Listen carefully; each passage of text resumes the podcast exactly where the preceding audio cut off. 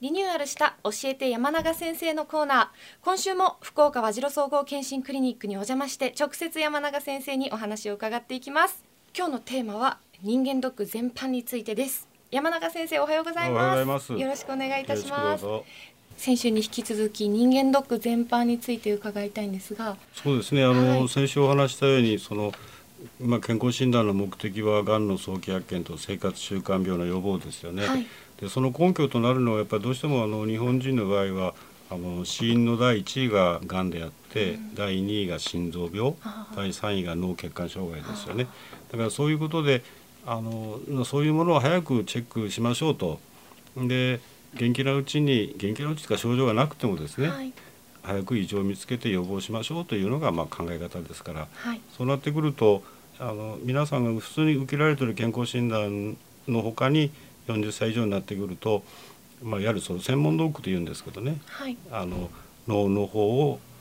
調べましょう。それを脳ドックと言いますね、はい、それから消化管ドックと言いましてね胃と大腸の内視鏡で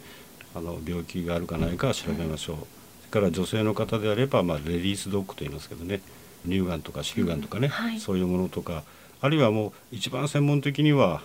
ペットドッグと言いましてね、はい、全身のがんのあのチェックができるようなそのそういうシステムのドッグもやってますしそれから今は心臓のですね病気を早めに見つけましょうということで心臓ドッグっていうのも入ってますね。そういったいろんな種類のドッグはこちらで大体それをやってます。それはもう皆さんのあのご要望にお答えして、はい、まあやっていきますんですけどね。さっきちらっと見たんですけども鹿ドッグっていうのもあそれはもうそうですね鹿ドッグというのはあの特にあの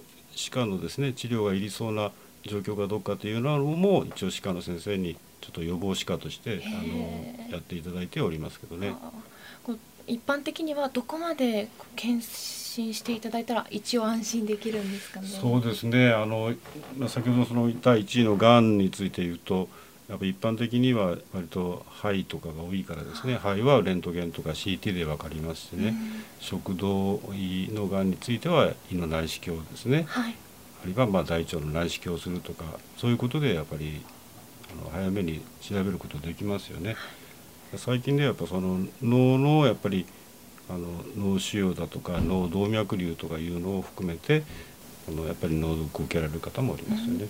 うん、日帰りで全部まあそうですねあの検査がやっぱりあのご要望に応じて多くなればやっぱなかなか1日でできませんので、宿泊してやるコースもありますけどね。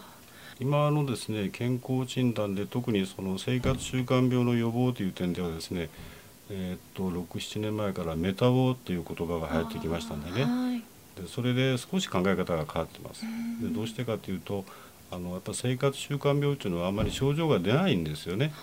だからあの血圧とか血糖とかコレステロールとかですね。あのそういうのを含めて早めにチェックをしましょうとい。うので、あのだんだん基準を少し厳しくして見つけるようにはしてますね。専門用語で言うと二次予防から一次予防に変わったと言いますかね。もっと早めに、早めにっていう、ね。二次予防というのは今まで検診を受けて異常があればそこから